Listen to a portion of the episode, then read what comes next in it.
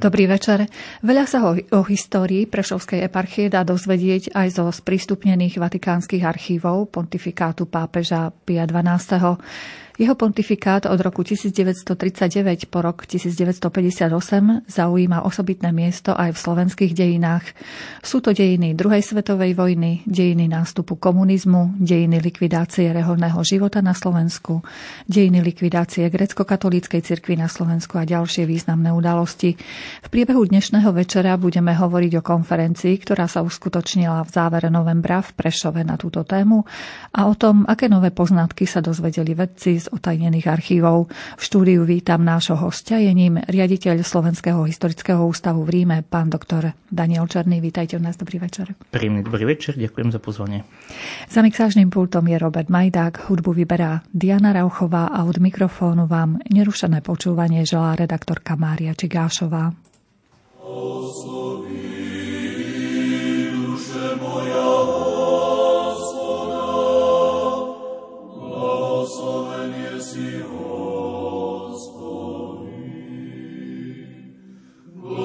so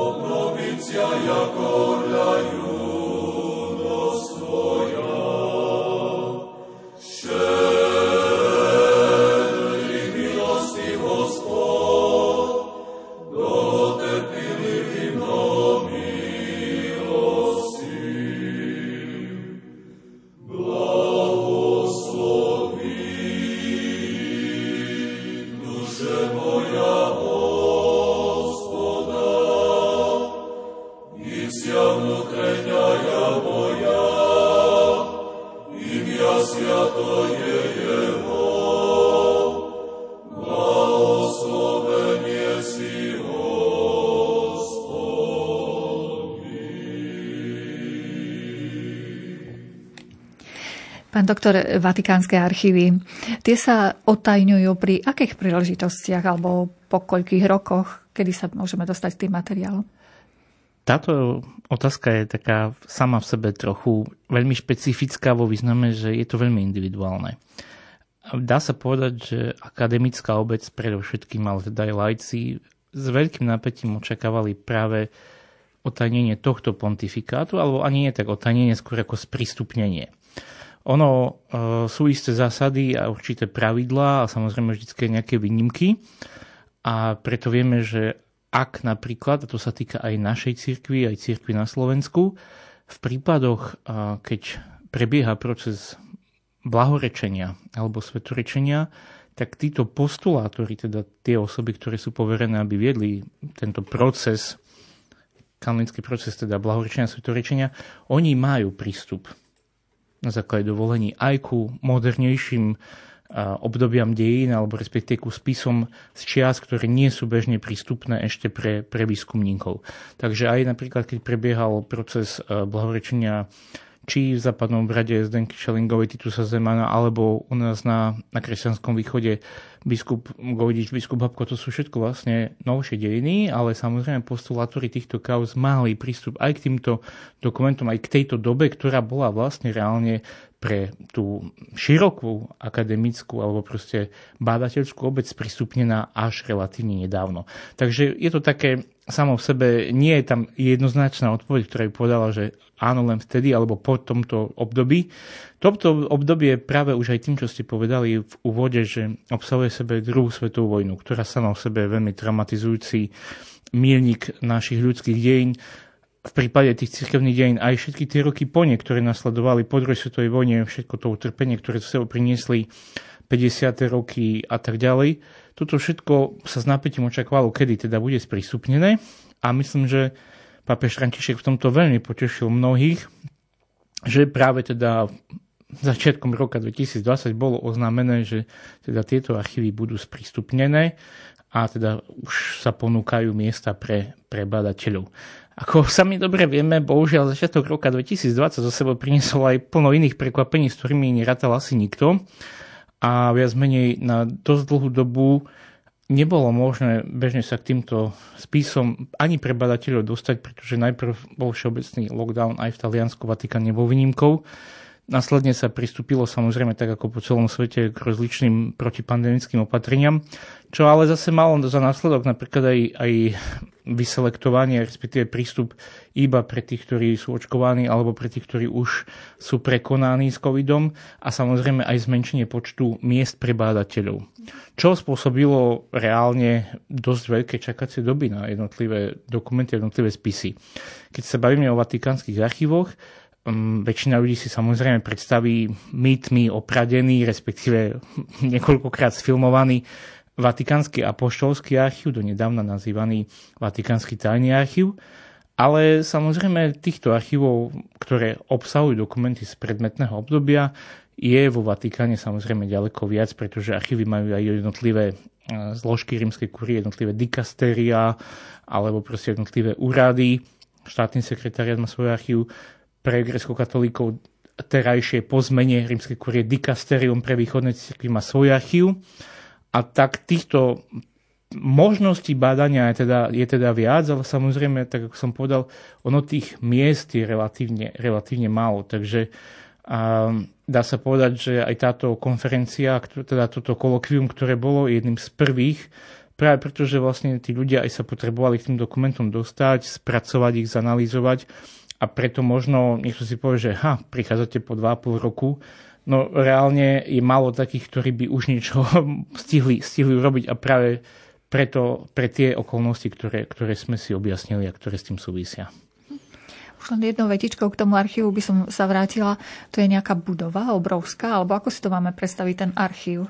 No, znova, tých archívov je viac a áno, sú to teda aj fyzické priestory, pretože tie a tie archívne dokumenty sú, niektoré samozrejme už sú aj zdigitalizované a oni sa niekde musia nachádzať ako originál. To znamená, že to sa bavíme naozaj o metroch, o, o stovkách metrov, prakticky o kilometroch regálov so spismi, ktoré obsahujú v sebe, v sebe vlastne, dá sa povedať, že dejiny vzťahov e, národov so Svetým stolcom dejiny vlastne nielen kresťanstva, ale tým, že keď kto reálne pozná dejiny, tak vie, že e, církev ako taká, alebo náboženstvo určovalo tie dejiny, aj proste svetské dejiny, dejiny štátov, národov a národností.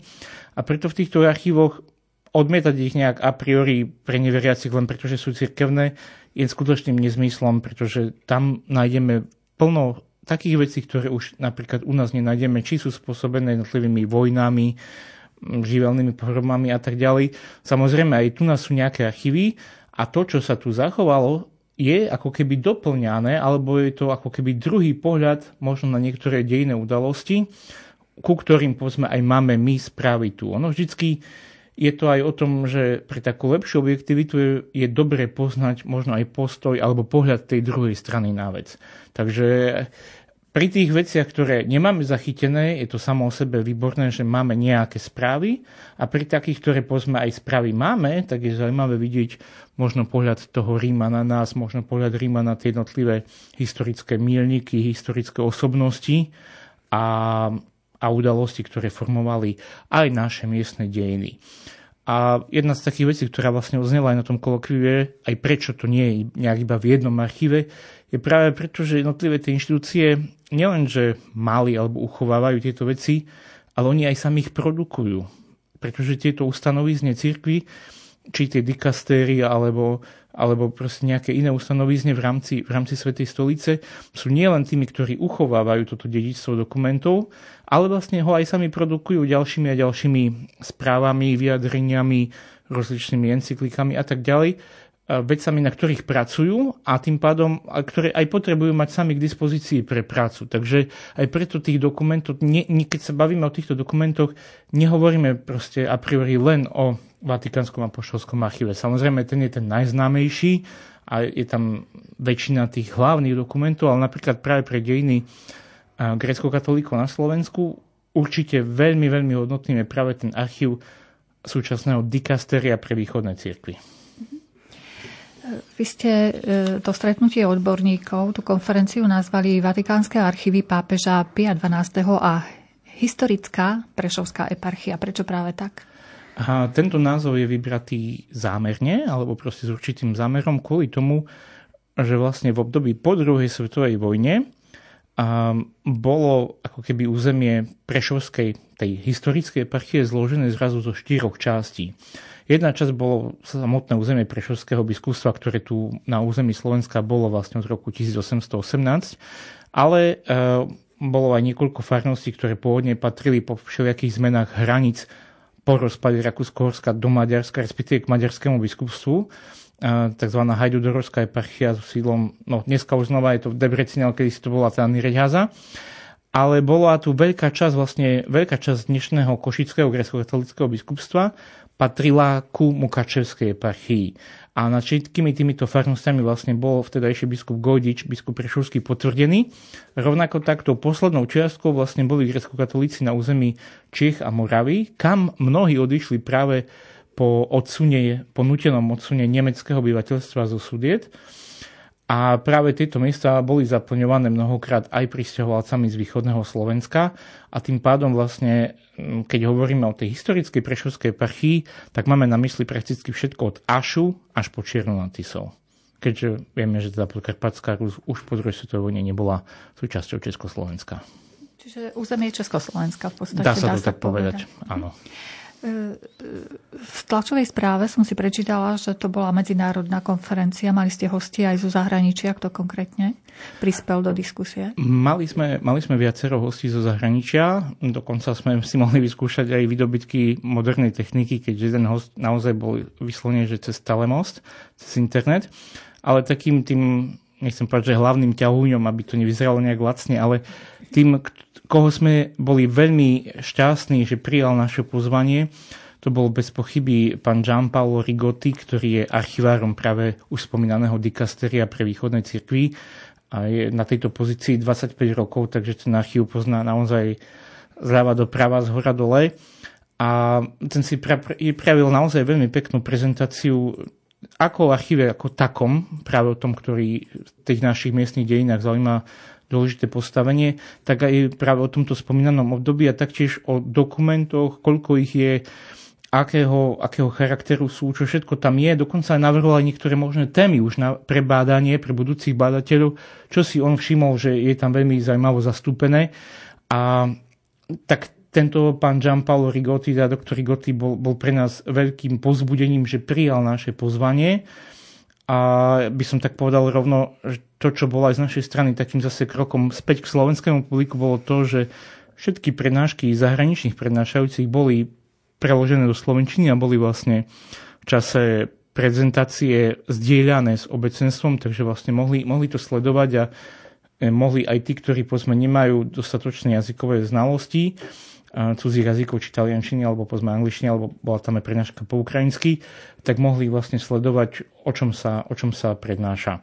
Druhým hostom zo zahraničia bol bývalý rektor Vysokej školy svätého Atanáza, práve spomínaný Nireďházy, doktor Tamáš Vekšo, ktorý je naozaj veľmi plodným vedcom a badateľom v prostredí grecko-katolíckej cirkvi a dovolím si povedať bez pochyby, že asi najväčší odborník z Maďarska na cirkevné dejiny podkarpatskej cirkvi.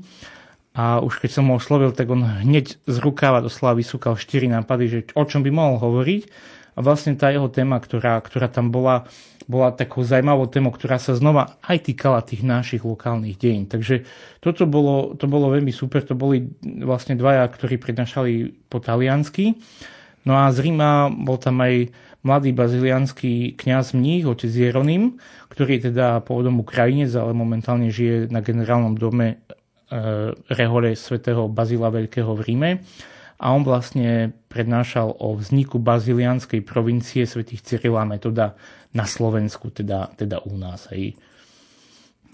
Práve ste, že aj z Ukrajiny ste mali nejaké prednášky na akú tému? To bol práve ten ano. otec Jeronym, ktorý aj napriek tomu teda, že, že je Ukrajinec a v tom význame teda, že prednáška bola po ukrajinsky, ale bola znova preložená do Slovenčiny a tak si pripravil nie úplne ukrajinskú tému, pretože hovoril vlastne o tom bazilianskom rehoľnom živote viac menej v časoch druhej svetovej vojny a, a hneď po nej, po vznik vlastne tej bazilianskej provincie vo vtedajšom Československu, o živote vlastne otca Sebastiana Sabola, ktorý bol rodák z Prešova a vlastne stal sa, stal sa prvým predstavením tejto, tejto bazilianskej viceprovincie u nás. My síce našim poslucháčom teraz ponúkneme nejaké informácie z tejto konferencie, ale máte nejaký výstup, nejaký zborník, alebo môžu si to niekde pozrieť potom ešte naši poslucháči, keď ich to zaujme? No to je taká určite e, ešte domáca úloha, tak by som to nazval tom význame, že konferenciou samozrejme sa to nekončí, ale práve našim cieľom je, aby sme tieto prednášky, ktoré odzneli, sprístupnili v podobe zborníka a takou tajnou túžbou je, aby tento zborník mohol výsť dvojazyčne, teda aj slovenský, aj taliansky, aby nielen teda my sme mali nejaký výstup, ale aby tento výstup mohol ísť aj do, do sveta, predovšetkým teda do prostredia katolíckej cirkvi vo svete, aby tí, ktorí vedia taliančinu, sa zase poučili aj niečo možno, možno o nás a vedeli sme sa s nimi podeliť o tieto výstupy našich badateľov. My budeme v tejto téme pokračovať po krátkom hudobnom osviežení. My sa stretávame s pánom doktorom Černým naživo v našom košickom štúdiu. Ak máte nejaké otázky, vážení poslucháči, môžete ich formou SMS správy poslať na číslo 0914 186 229.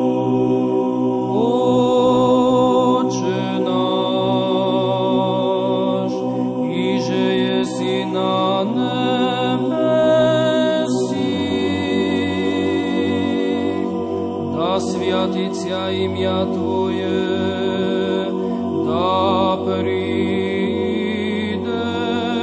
царствіє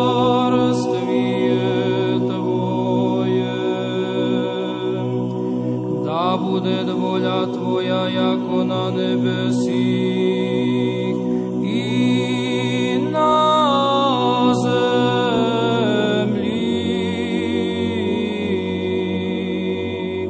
Хліб наш насущний даж нам донес, і остави нам долг наш, Božím ostavľajem dlžníkom našim. I ne vovedi nas vo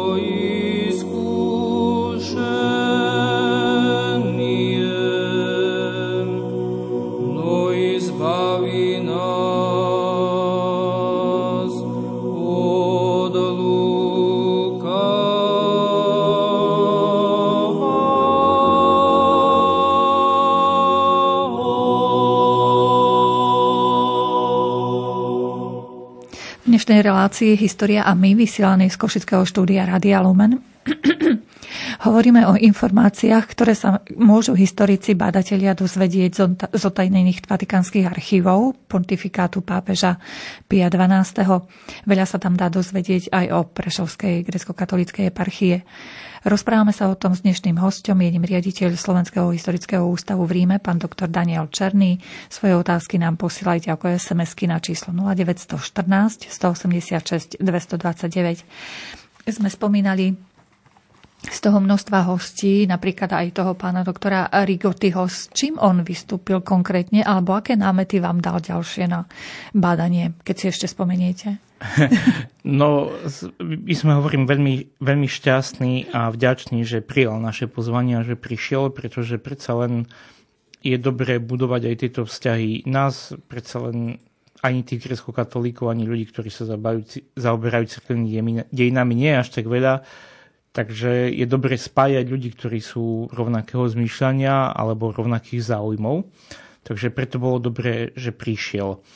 A aj na, počas rozhovorov s ním, to možno tak trošku odbočím, ale aby sme pochopili celý ten kontext, bolo veľmi zaujímavé sledovať e, mnohé jeho komentáre, pretože on pôvodom pochádza zo severu Talianska, ktorý až do rozpadu Rakúsko-Uhorskej monarchie bol vlastne rakúsky. A na mnohých veciach, aj keď sme ho zobrali vlastne po východnom Slovensku, hovoril, že on sa v mnohom cíti viac doma tu, ako povedzme v tom Ríme, kde už žije teda 10 ročia, alebo, eh, alebo v iných častiach Talianska. Takže sme si tak uvedomili, že veľa vecí aj napriek kvázi poviem tak 100 rokom od rozpadu monarchie, ešte stále majú nejaké takéto kultúrno-historické spojiva, ktoré, ktoré dokážu spájať ľudí naprieč, naprieč strednou, strednou Európou. A pán Rigotti teda vystúpil s takým všeobecným, ako som už povedal, um, prezentáciou, s všeobecným predstavením tohto archívu Dikasteria pre východnej cirkvi. Vyjadril sa o tom, koľko teda tých spisov bolo sprístupnených, prakticky 10%, tých, tých 19 rokov predstavuje vlastne 10% všetkých spisov, ktoré archív má. A je to teda nie úplne malá, malá zložka. Samozrejme, nie všetky spisy sa týkajú prešovských grecko-katolíkov, ale týkajú sa všeobecne teda východných kresťanov. Ale dosť tých spisov je aj u nás. Čo bolo na jeho zaujímavé, bola taká možno zmienka, že veľa vecí e, vypoveda o určitých udalostiach, keď sú napísané, ale možno ešte viac vypoveda, aj keď napísané nie sú. A hovorí, že vlastne pri dejinách našej cirkvi je veľká, veľké obdobie, keď je proste hlucho, lebo tam nič nie je.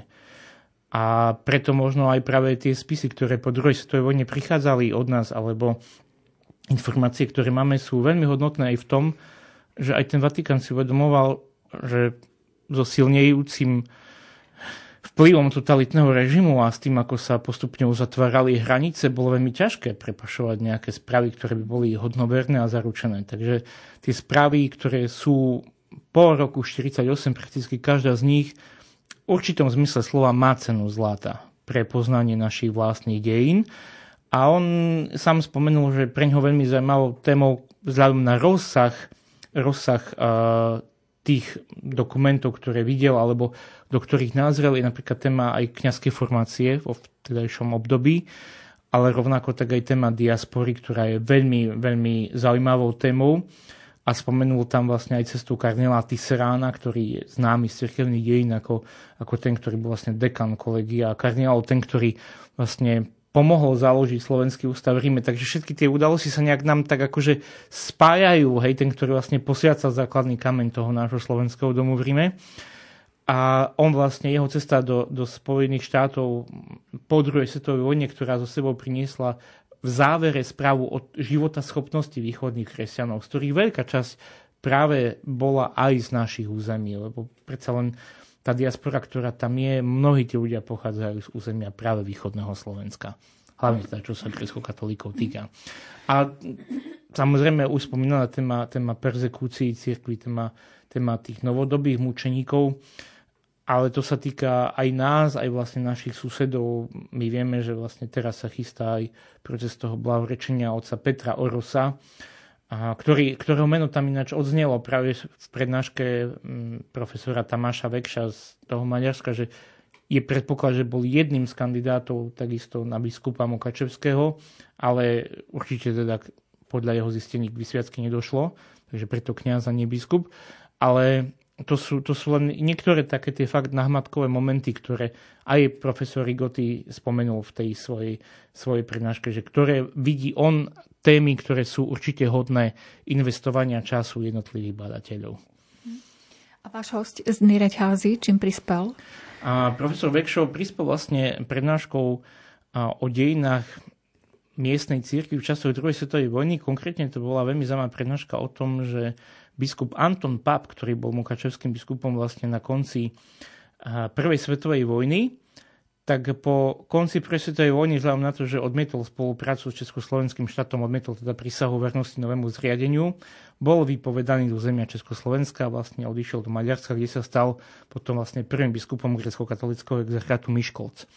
A profesor Vekšo vlastne v svojej prednáške ukázal, alebo poukázal na dokumenty, ktoré hovoria o snahe maďarskej vlády, už vtedy vlastne arcibiskupa, papa dosadiť späť na Mukačevský biskupský stolec e, v časoch vlastne druhej svetovej vojny. S tým, že ani tak nešlo nejak o, o, to, že by bol taký veľmi schopný biskup ani z hľadiska fyzickej, ani z hľadiska nejakých tých pastoračných schopností, ako skôr práve tú satisfakciu za tú, čo oni vnímali ako krivdu, že bol vlastne československými úradmi vyhostený. No ale práve on svojej prináške poukázal na to, čo bolo pravým dôvodom aj toho, že vlastne svätý Otec vtedajší ešte v tých 20. rokoch, a prečo vlastne chcel, aby, aby sa biskupa zriekol nakoniec biskupstva, aj sa teda zriekol, a to bolo to, že on vlastne neovládal jazyk ľudu. Mm-hmm. A keď na toto vlastne prišiel aj kardinál Tisserand, tak znamenalo to prakticky automatickú stopku týmto snahám ho dostať späť do, do Mukačeva. A to sú fakt veci, ktoré bez prístupnia týchto archívov, konkrétne ak sa nemilím, tak toto sú informácie z archívu štátneho sekretariátu, tak to by sme, by sme nevedeli. A bola to veľmi zaujímavá vec, lebo ako som už spomenul, veľká časť uh, grecko-katolíkov na Slovensku v tej dobe minimálne formálne patrila stále do Mokačevského biskupstva. Takže sa ich to bytosne dotýkalo. Mm-hmm. Predpokladám, že na tej konferencii zaznelo množstvo úplne nových informácií, možno ktoré ešte nie sú tak známe buď to odbornej alebo laickej verejnosti. Čo vás osobne zaujalo? No, mňa predovšetkým zaujalo to, že som bol veľmi vďačný za všetkých ľudí, ktorí prišli si to vypočuť a bolo ich tam približne plus minus taká stovka, čo bolo veľmi dobré. A verím, že aj po vydaní zborníka ešte si nájde svojich ďalších čitateľov. Ale tých informácií naozaj bolo, bolo neúrekom, bolo ich veľa. Aj vlastne sám pri písaní tých svojho príspevku som našiel zaujímavé informácie práve zo života profesora Michala Lacka, ktorý pre niektorých je takým ako keby strašiakom, vnímajú ho veľmi v politickej rovine ako nejakého slovakizátora grecko-katolíckej cirkvi na Slovensku. Ale tie dokumenty ukazujú naozaj tú jeho nezištnosť vo vzťahu ku grecko-katolíkom, vo vzťahu ku prenasledovanej cirkvi a vo vzťahu aj ku, ku tej našej emigrácii grecko-katolíkov zo Slovenska. Takže to bolo pre mňa osobne tiež takým pozbudením, ale myslím, že každý jeden z prednášajúcich prispel niečím, niečím špecifickým. U otca Marka Durlaka to bola zmienka práve o biskupskej nominácii otca Mirona Podhajckého, o ktorej prakticky sa doteraz veľa nevedelo. On vraví, že prišla, ale bohužiaľ vzhľadom na určitú byrokraciu, ktorá vtedy stále vládla v tých kruhoch, už prišla v tej dobe, keď on už sedel vo väzení. A teda k tej vysviackej nemohlo ani fyzicky reálne dôjsť. A otec Zatanás Manzak hovoril o tom, ako svätý otec Pius XII štedro podporil vlastne výstavbu chrámu redemptoristov v Stropkove, čo na vtedajšiu dobu milión korún bol ako naozaj obrovský peniaz a vlastne bola to čiastka, ktorá rozhodla o tom, že ten chrám sa podarilo postaviť a tá jeho vysviacka ešte pred zrušením katolíckej cirkvi bola, bola naozaj veľkou manifestáciou, možno aj takou poslednou manifestáciou viery grecko-katolíkov pred likvidáciou cirkvi. A mladý doktorant Ann Adrian Seman vlastne hovoril o mučeníkovi, aspoň tak toho aj my vnímame, otcovi Kellnerovi, ktorý vlastne položil svoj život za Krista v sovietskom Rusku, ale on vlastne sa zameral hlavne na jeho pôsobenie v Prahe, kde vlastne odišiel mm, po rímskych štúdiách a pred tou osudovou cestou, cestou do Sovietskeho zväzu. Takže v každého prednáške bolo, bolo určite veľa, veľmi veľa zaujímavého. Ide len o to, že každého možno zaujíma niečo iné. Hej, hovorím, je to, je to o tom, že každý si mohol niečo nájsť a aby som to takto možno navnadil, ono to veríme, že tiež nekončí len touto konferenciou alebo týmto kolokviom a vydaním zborníka, ale že to práve takým pozbudením a pozvaním aj pre ďalších, že v tých archívoch toho je neprebádaného ešte dosť veľa a čaká to na tých svojich objaviteľov. Opäť si pustíme trošku tónov, ale pred teda pesničkou jedna sms či aj nejaký sprievodný program ste pre prednášajúcich pripravili ako návštevy nejakých pamätihodností a podobne?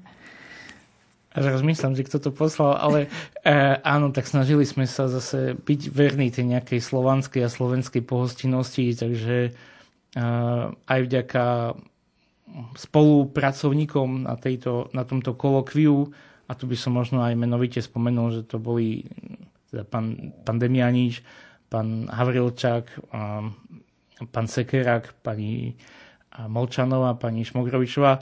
Mm, všetci títo prispeli k tomu, a takisto aj naši partneri z Grecko-katolíckej teologickej fakulty, všetci títo prispeli k tomu, že naozaj sme sa snažili ukázať to najkrajšie aj z našej cirkvi, aj z našeho, z našeho štátu, z našej krajiny, z našej vlasti našim hosťom. Takže um, videli od Vysokých Tatier cez, cez samozrejme Košice, cez Prešov, cez Levoču, Bardejov, tak uh, bol to celkom pestrý program, kde mali možnosť sa zase niečo nové aj oni dozvedieť, spoznať nové miesta, spoznať vynimočných ľudí, ktorí tu žijú a takto, takto byť možno aj tak vzájomne obohatený. Pretože niekedy je to aj o tom, že chceme aj tak navonok sa prezentovať a nie je to vždy len o tých možno akademických vedomostiach, ale aj o tom, že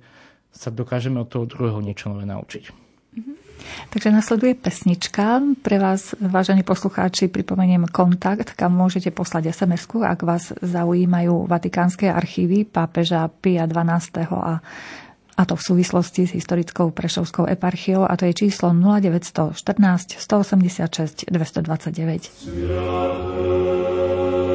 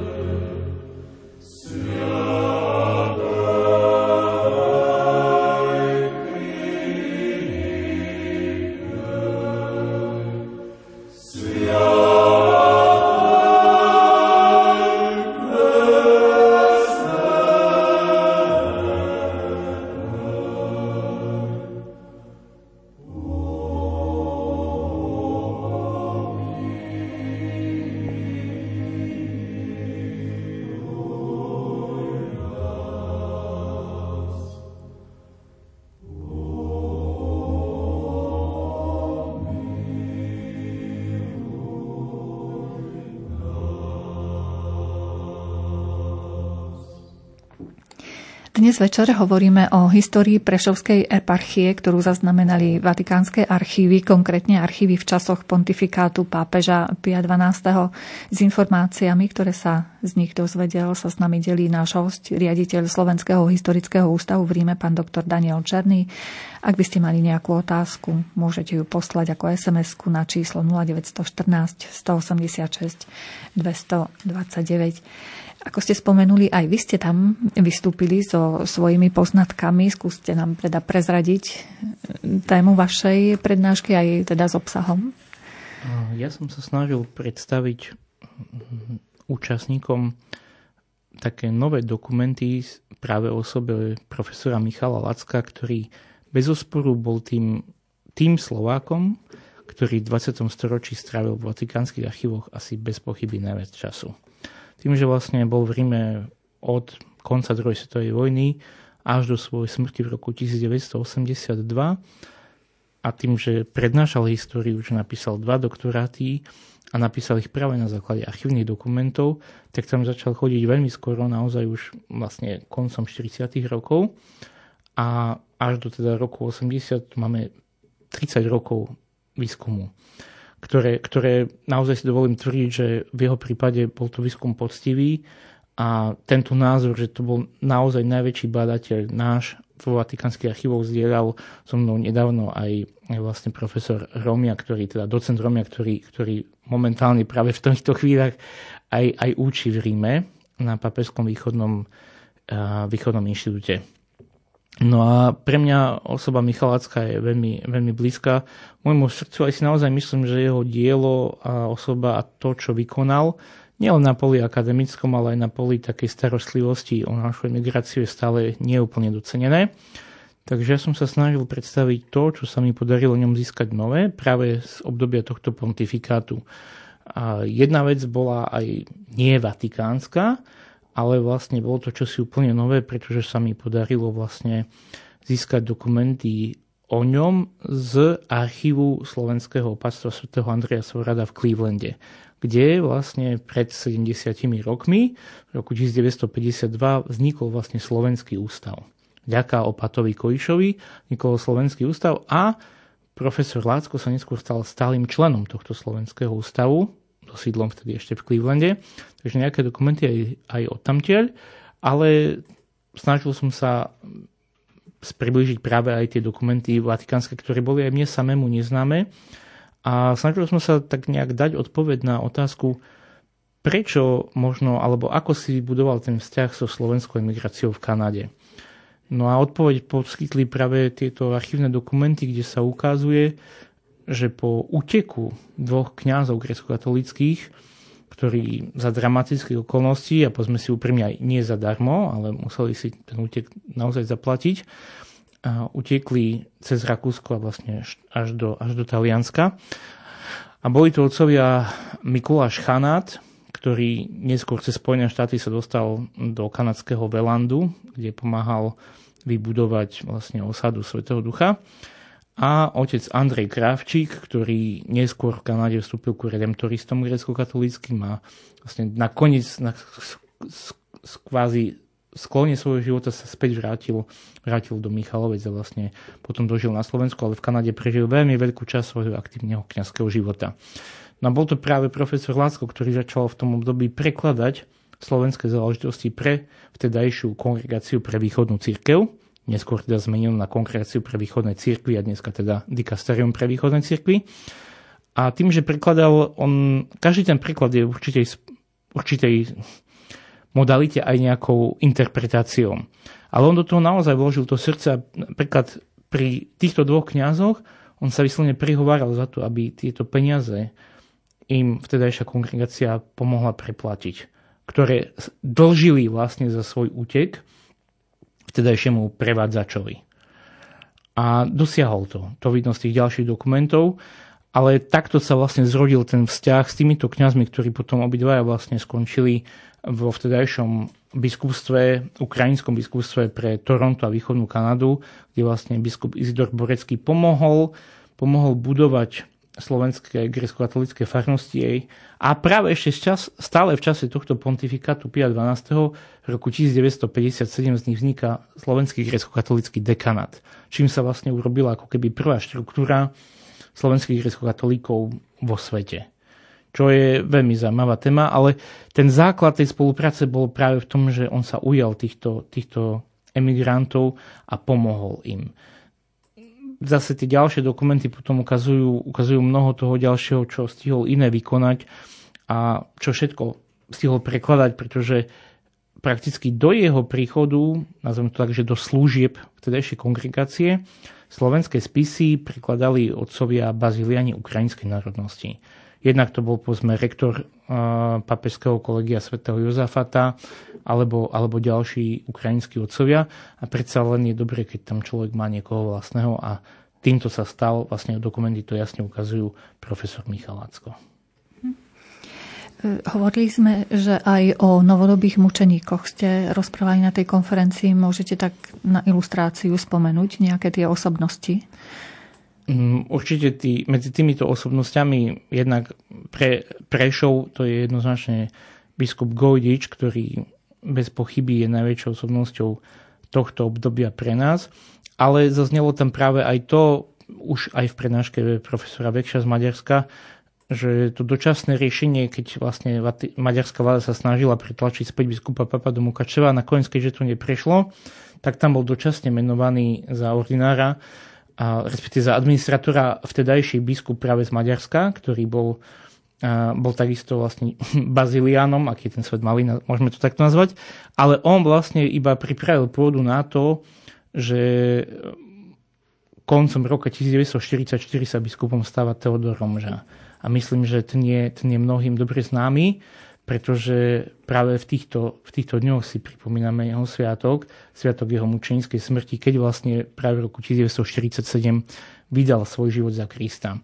Už spomínaný pán Adrian Seman vlastne hovoril o Janovi Kellnerovi, ktorý nie je úplne neznámym, ale nie je vôbec dostatočne známym v našom prostredí, vlastne rodák zo Spiša, rovnako ako pán Seman, a tak možno aj preto k nemu mal taký, taký krásny vzťah, ale to by som možno nechal niekedy, inokedy, keď rozpráva snáď sám pán Seman.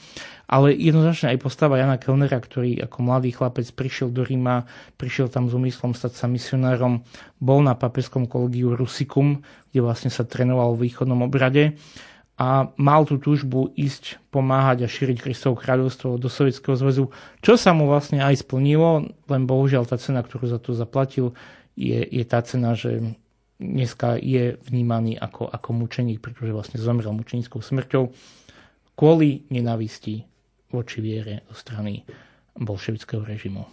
Ano. E, čaká nás opäť jedna pekná pesnička, avšak e, pred ňou by sme mohli odpovedať na jednu otázku, či sa dá z archívov nejako vydedukovať vzťah pápeža Pia XII k Prešovskej eparchii? Či tam sú nejaké také materiály?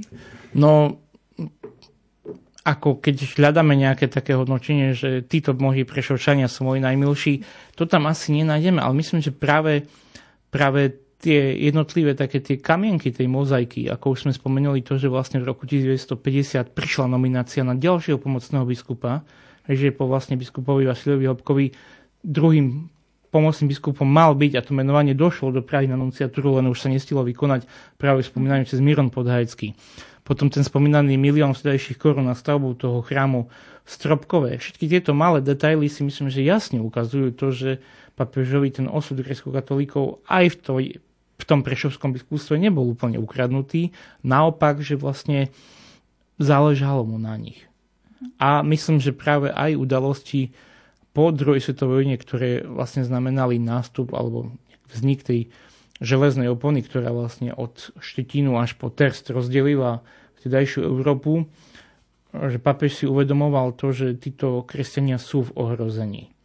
A starostlivosť, ktorú vydal aj ich diaspore v konečnom efekte, aj tá snaha pomôcť tej prenasledovanej cirkvi, čo sa v konečnom efekte potom prejavilo aj v roku 1968, Ehm, aj keď to už nebol tento pápež samozrejme, ale proste tá, tá snaha pápežov pomôcť týmto východným katolíkom je z týchto dokumentov práve na základe takýchto mini epizód dosť zrejmou. Z toho sa dá taká mozaika vyskladať vlastne z týchto konkrétnych činov. Takže nasleduje pesnička a opäť pripomienka pre našich poslucháčov. Ak máte otázky, je tu číslo pre vaše SMS-ky 0914 186 229. Wow,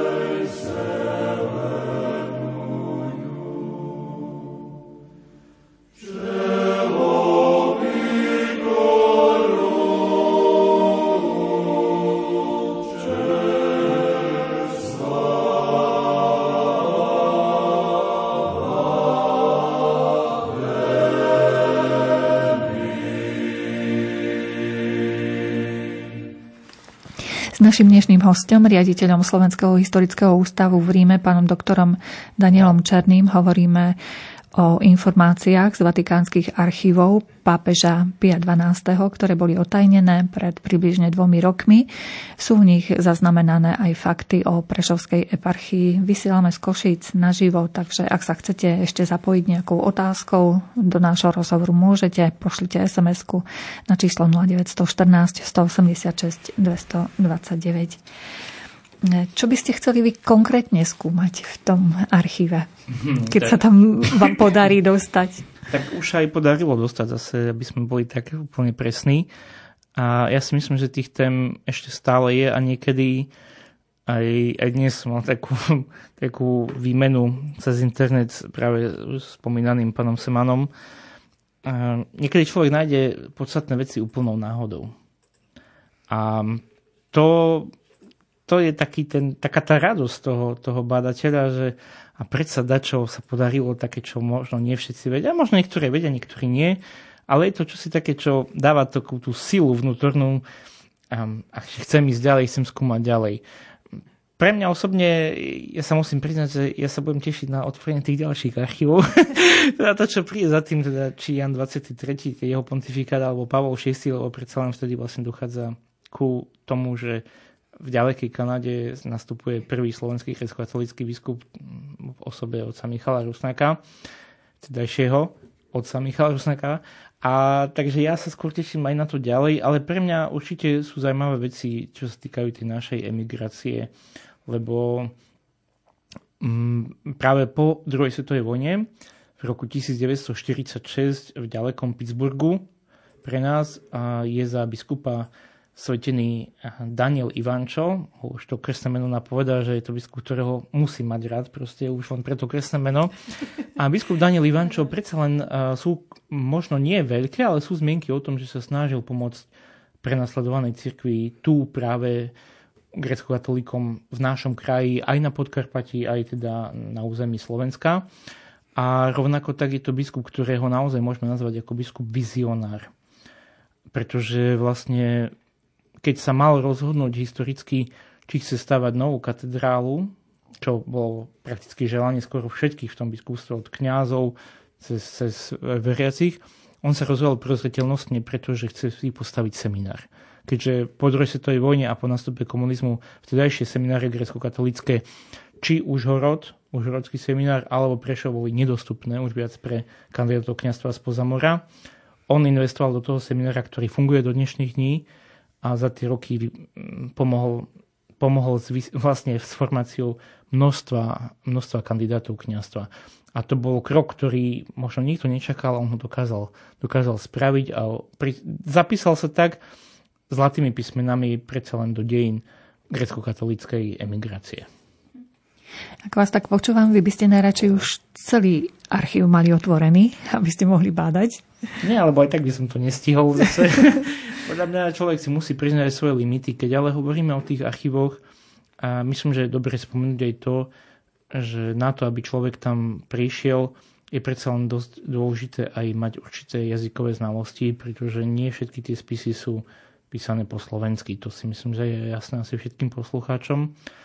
A preto je dobré, keď aj miestna církev investuje do prípravy svojich ľudí, aby boli dostatočne schopní na to prísť a vlastne sprostredkovať tieto poznatky aj možno práve tej širšej verejnosti ale nielen veriacich, ale práve naopak aj, aj ľuďom, ktorí sú mimo cirkvi, aby, aby sa mohli niečo nové naučiť. Aj to, za to som vďačný, že na našu konferenciu teda naše kolokvium do Prišova prišli aj vlastne ľudia, ktorí pracujú či v svetských archívoch, knižniciach, alebo nielen teda z prostredia grecko-katolíckej cirkvi, ale bolo to práve o tom, že sa snažíme ponúknuť kvalitu a odbornosť, keďže naozaj tam boli ľudia, ktorí majú reálnu skúsenosť s archívnym bádaním v vatikánskych archívoch, že tu nie je, viete, len nejaká teoretická znalosť od stola, ale áno, držal som tie dokumenty v rukách, vedel som, videl som a snažím sa zanalýzovať a dať do nejakého kontextu. A teraz to nemyslím, nehovorím o sebe, ale proste o tých prednášajúcich, ktorí boli vo všeobecnosti. Boli to ľudia, ktorí majú s týmto skúsenosť a nebola to teda nejaká konferencia preto, aby sme si dali čiarku, že máme konferenciu, ale preto, aby sme ukázali, že dokážeme aj my ponúknuť niečo, čo je naozaj na úrovni určitej kvality a je to porovnateľné teda aj s výskumom, ak aj neprekračuje na, na fakultách alebo na akademicko, v akademickom svete, ktorý nie je kresťanský. Zrejme vás zaujímajú predovšetkým tí zahraniční Slováci. Ja osobne áno, ale ako aj oni de facto tvoria, tvoria súčasť tých našich miestnych dejín.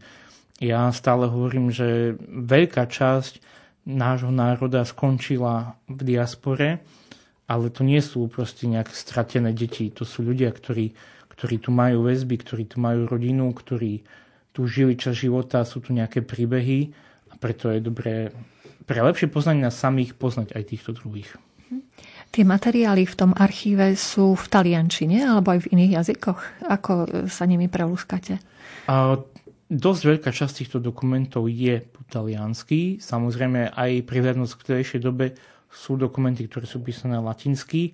Samozrejme, keď niekedy prídu žiadosti v originále, aj práve preto, ako už spomínaný profesor Lacko prekladal, boli písané či po slovensky alebo po rusinsky, prípadne nejaké komentáre ďalších ľudí, ktorí to boli zakomponovaní, môžu sa objaviť po ukrajinsky. Pre diaspore je logické, že tam bude povedzme angličtina a vtedajší diplomatický jazyk bola aj francúzština, takže veľmi závisí od jednotlivých jednotlivých spisov, čo tam všetko môže byť.